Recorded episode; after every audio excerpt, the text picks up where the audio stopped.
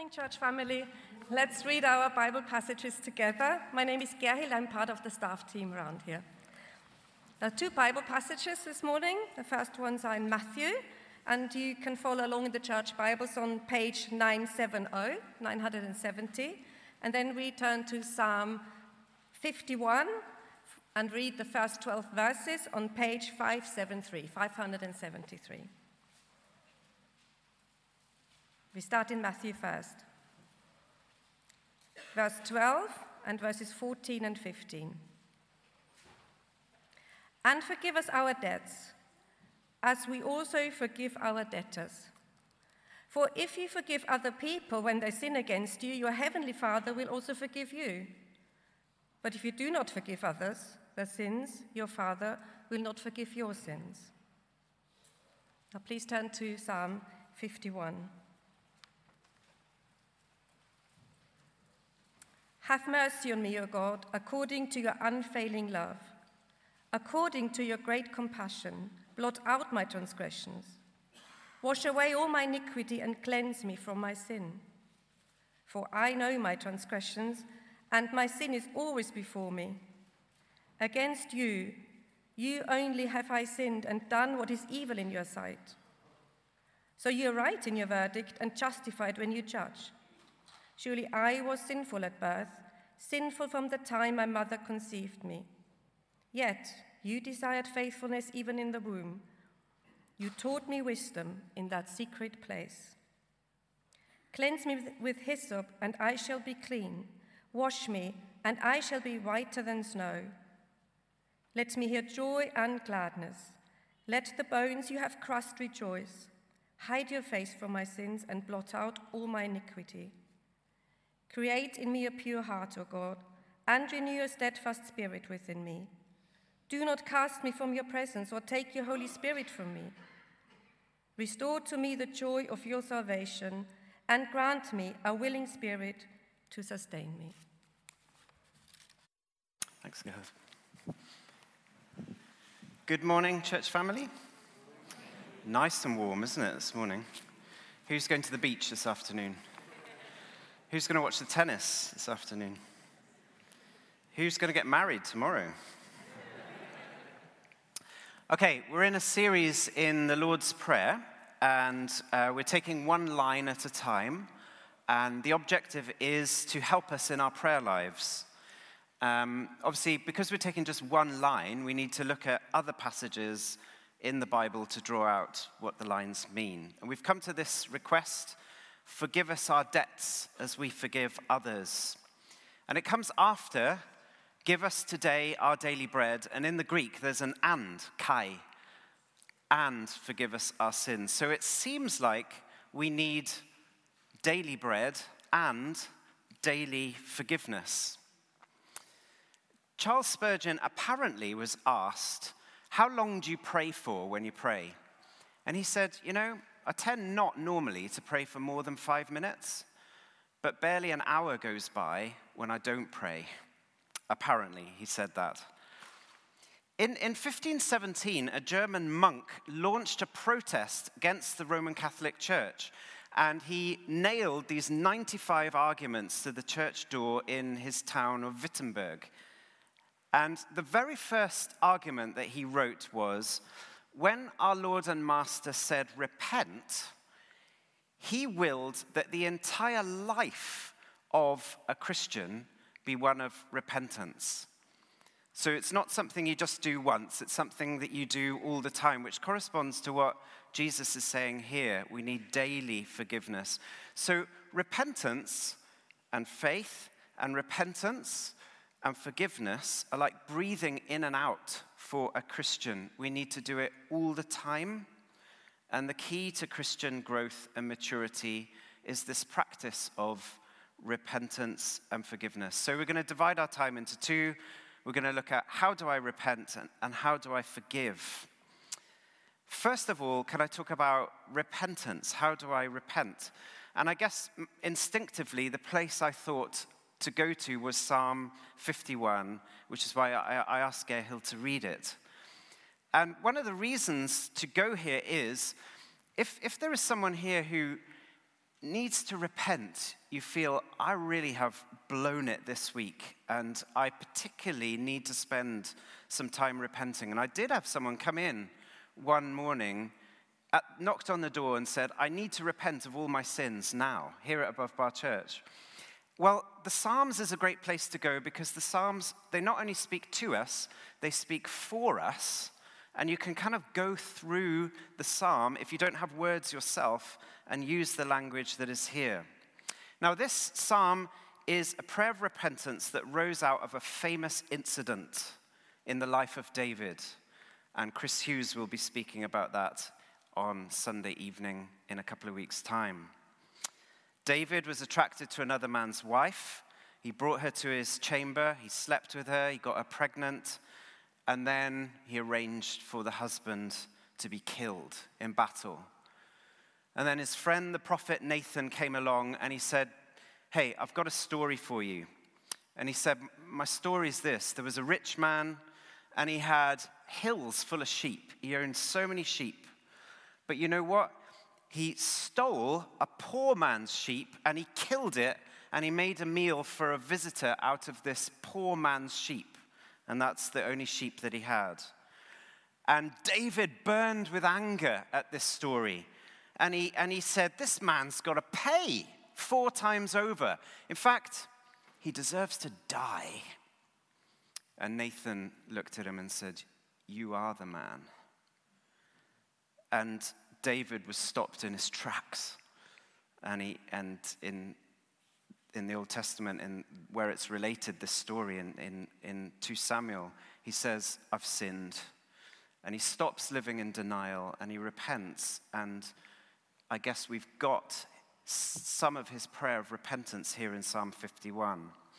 Now, we have to say at this point that such is the grace and mercy of God that no matter how much you've messed up, there is a kind of praying that will change you from the inside out because there is a God of grace and mercy who we've sung about, who takes pity, who cancels the debt, who lets you go forgives you and brings you in. But when repenting, there's one thing to stop and two things to start. Let's have a look at the, the psalm. I think, because it's quite long, let's just look at a few verses, uh, three to five. We'll concentrate on those. Um, David says, I know my transgressions, my sin is always before me. What David has come to realize, says the Bible commentator David Kidner, Derek Kidner, is that his crime of adultery and murder is not a freak event. It's consistent with his character. So, verse 5 Surely I was sinful at birth, sinful from the time my mother conceived me. What is he saying? He's saying, My sin is original, it's always been with me. Imagine two types of seed one is fertilized and watered, and it becomes a tree. The other isn't watered, is not fertilized, and it just dies. Nothing comes of it, it dries up. Given the right circumstances, given the right fertilization and watering, the sin that's in our hearts is capable of doing anything. So the thing to stop is to stop being in denial about that. That's what David stops. He, he realizes, I've always been this bad, actually, and I never saw it, but I see it right now. Okay, folks, who watched the TV series Broadchurch? That was one of the best things on TV. It was a brilliant um, murder uh, mystery sort of series. It's actually set not far just down the coast on the Jurassic coast in a fictitious place called Broadchurch, but you can see it's filmed on the Jurassic coast. And there's the police officer there who is based in Broadchurch, uh, the lady, and she says, I don't know anyone in Broadchurch who's capable of, of doing this, of committing this murder. There's been a murder in the village. But David Tennant, comes, who's the inspector, he comes down from Scotland and he says, anybody is capable of murder, given the right circumstances. And the whole series is to prove that. Go and watch it, it's brilliant. But in repentance, when we pray daily, forgive us our debts, we're, stop, we're stopping being in denial about our capacity to sin and our capacity to, to be greatly dishonest, to be very cruel. We're stopping being in denial and we're saying, yeah, you know, I've done bad things in my life, but I continue to see it in my heart. Forgive me, Lord. Have mercy on me according to your unfailing love. So, if you need to repent this morning, if, if you sense, yeah, there's business I need to do with God, first thing to stop is to stop being in denial. Now, two things to start confess fully, renounce completely. So, David says in verse 4 Against you and you only have I sinned and done what is evil in your sight. So you are just in your verdict and justified when you judge. what he does is he takes full responsibility. He doesn't blame his environment. Maybe he did that originally, but now he's confessing fully and he's not saying, Well, you don't know the burdens that I bear as king the responsibilities that I have that weigh me down. And all the other kings do this kind of thing. I needed some alleviation. It was only natural. No, no blame shifting, no minimizing. And real repentance starts when those things end minimizing, blame shifting. And then renouncing completely comes as he sees what he's done against God, against you Against you only have I sinned. I wonder what you make of that. Um, when I've read that, I've thought, mm, that's a bit bizarre because David sinned against others. He sinned against Bathsheba. He definitely sinned against Uriah, had him killed. He sinned against the whole community, he sinned against the army. As king, he sinned against the whole nation, right? So why is he saying against you and you only? Well, well actually, it, you know, remember this is poetry, Hebrew poetry, and the doubling of the subject speaks of intensity. So, so actually, in the Hebrew, it's against you, against you, it's a doubling. It's a bit like when Jesus says, My God, my God, or when David says, Absalom, my son, Absalom, my son. It's, it's a doubling of the intensity. So what this says is that David's heart is breaking. He recognizes that his sin against God is so foundational. And he recognizes that, that under every sin against a human being is a sin against God. Why do I lie? Why do you lie? It's because I'm more concerned about my reputation before others than I am about my reputation before God. I cease to think of myself as a servant and I put myself in the place of Lord and Master. So I'm sinning against God before I sin against others. And in repentance, we look at the sin and, and we see, I've trampled on God's heart here. I need to put God back on the throne. Repentance takes love. If you've sinned against your wife, you're only going to repent if you really love her. If you've sinned against God, you're only going to repent if you really love Him.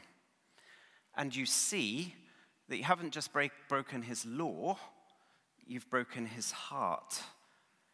And in this psalm, that's what David saw.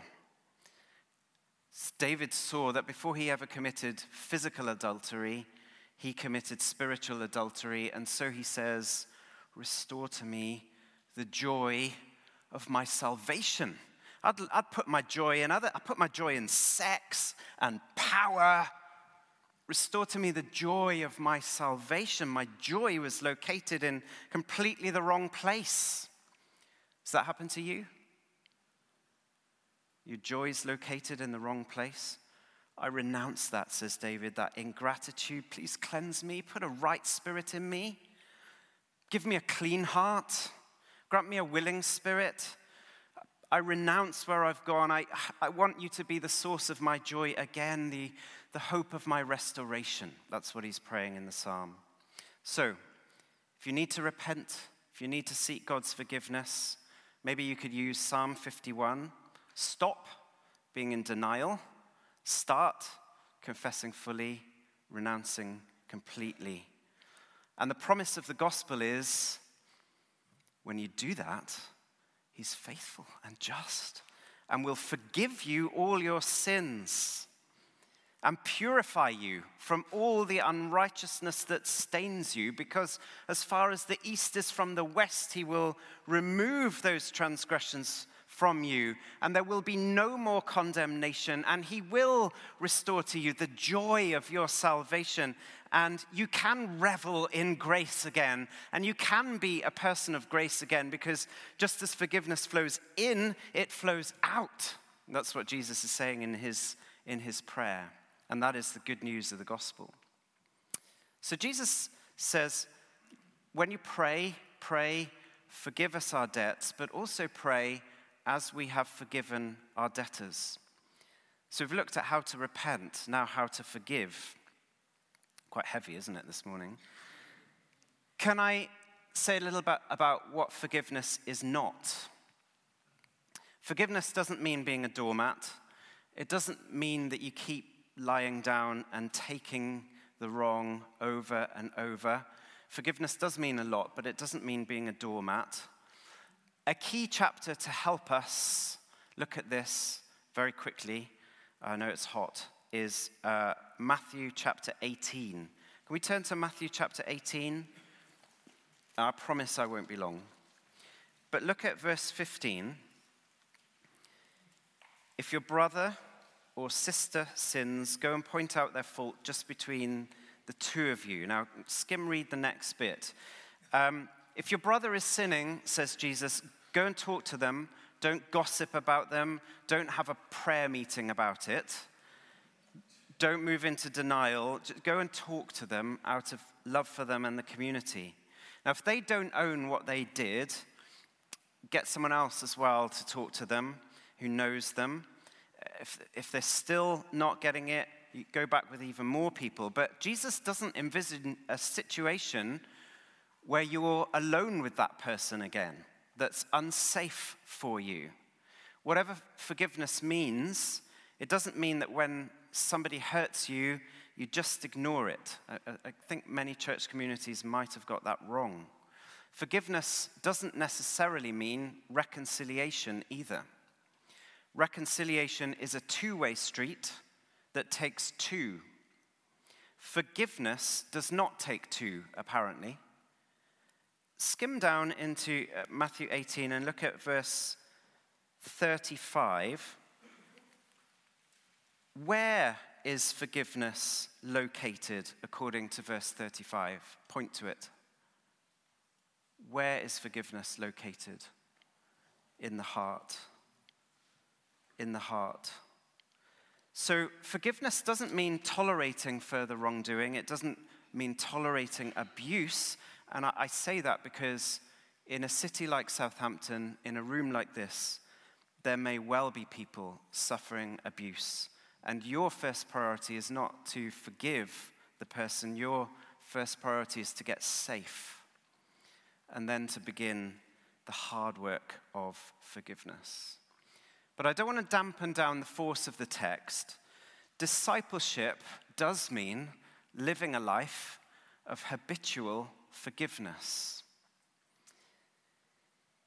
It is easy to be blind to an unforgiving spirit and not see it in yourself. The writer to the Hebrews says this See to it that no one misses the grace of God, Hebrews 12, 14 to 15, and that no bitter root grows down to cause trouble and defile many.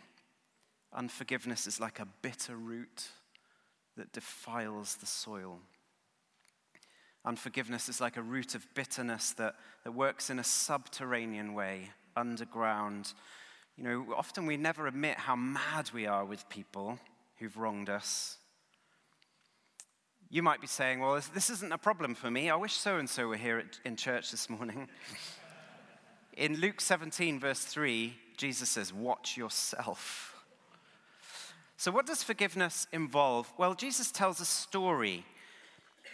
I'm not going to read it all. Can you, can you skim it? It's, it's Luke 18, verse 21 to 35. Can I um, summarize the story? Jesus tells a story of a king and this king had a servant who basically owed him zillions of pounds, uh, unpayable. It was unpayable. And normally, if you had a debt that big, you would work as a slave to pay it off. But the servant gets down on his knees and begs for mercy, please forgive the debt. So it's, it's recounted in economic terms there's a debt. And what did the king do? Verse 27 He did three things. The servant's master took pity on him, cancelled the debt, and let him go. This is forgiveness. You take pity, you cancel the debt, you let the person go. So, if your brother sins, says Jesus, still a brother. If your sister sins against you, still a sister. What we tend to do is we caricature the offender. What does a caricaturist do? Caricaturist takes a feature like the messy hair and blows it out of proportion, or if your eyes are too close together, caricaturist makes them really, really close together. If you've got a big nose, caricaturist makes it even bigger. And what we do when someone sins against us is we caricature, we, we make it so much bigger. If the person lies to you, they're a liar. If you lie, it's because you're complex. but when we take pity, we say, yeah, I often screw up as well in different ways. Maybe I wouldn't have done that because we all have different weaknesses as well. Maybe I wouldn't have done that, but I also fall short. I know what it's like to screw up. You take pity, you empathize. Then, secondly, you cancel the debt. You inwardly pay the debt yourself. With forgiveness, there's always a debt, right? There's, if someone sins against you, there's always a debt, and the currency is pain. They owe you, and the currency is pain. You instinctively, you want to see that person suffer who's hurt you. It's what we're like as human beings. We want them to pay. A direct way to make them pay is you yell at them, or you are extremely cold to them. An indirect way is you gossip about them and you ruin their reputation. You put pins in them in your mind. You want to see them squirm. You feel better. But the teaching of Jesus is if you make them pay, it actually twists you and you feast on your own skeleton. Forgiveness means you pay. Somebody has to pay. When there's sin, somebody has to pay. The debt won't go away. And so forgiveness is when you want to run them down, you don't, and it hurts. When you want to slice up their reputation, you don't, and it hurts. Why does it hurt? Because it's costly. Forgiveness is costly. But I make a decision to refuse to make them pay. Hurts like crazy, but eventually it makes you free, says Jesus. And you let them go. Take pity, cancel the debt, let them go. In forgiveness, you give up your right to exact the debt, you give up the right to retaliate. In the parable that Jesus told, the huge irony is the servant who owed the master zillions had someone who owed him like a few hundred quid. And so this person says, Oh, will you have mercy on me? To the guy who's been shown zillions of mercy. What does he do? chokes him. Not only will he not let him go, he chokes him. And then he has him thrown in prison. And I think the human race has shown this story to have been repeated many times over. You want them to apologize. You don't want them to apologize when you're unforgiving because you want to see them suffer. You want to choke them. But what Jesus has come to do is to pay our debts on the cross. You know, with his dying breath in Greek, Jesus cried out, Tetelestai. You know what it means? It is finished, but it means it is paid. The debt is paid. I've paid it, cried Jesus as he died. And he cancelled our debts, says Paul to the Colossians. He nailed them to the cross so that we don't have to pay. He takes pity. He cancels the debt. He lets us go, but not only does he let us go, but he brings us in. And he calls us brothers and children. What we need to do is to put our little story in the context of that big story. We don't minimize what's happened to us, we don't brush it away, but we, re- we use those resources of the gospel in a distinctly Christian way to take pity, cancel the debt, and let that person go, just as Jesus has done for us. Difficult today, folks, because we live in what's called a cancel culture. People are being cancelled left, right, and center for things they've done in the past. They're tried by social media and they're cancelled by mob frenzy. A journalist wrote this recently Our culture acts as judge and jury with swift justice. If you don't toe a certain line or you've made mistakes in the past, be careful because the cancel culture might be at your door next and it'll make sure that you don't get that promotion, you don't get that job or a spot on the team. The cancel culture will find out your dirty laundry, it'll expose it and decide your punishment. There's no room for forgiveness or repentance. The plan is just to disgrace you. There's no hope, no grace, no forgiveness, because no one can ever change. There's no room for redemption. You're cancelled. Praise God, He doesn't cancel us cancels the debt, but he forgives us daily. For all have sinned and fallen short of the glory of God, but are justified freely by his grace through the redemption that came through Jesus Christ.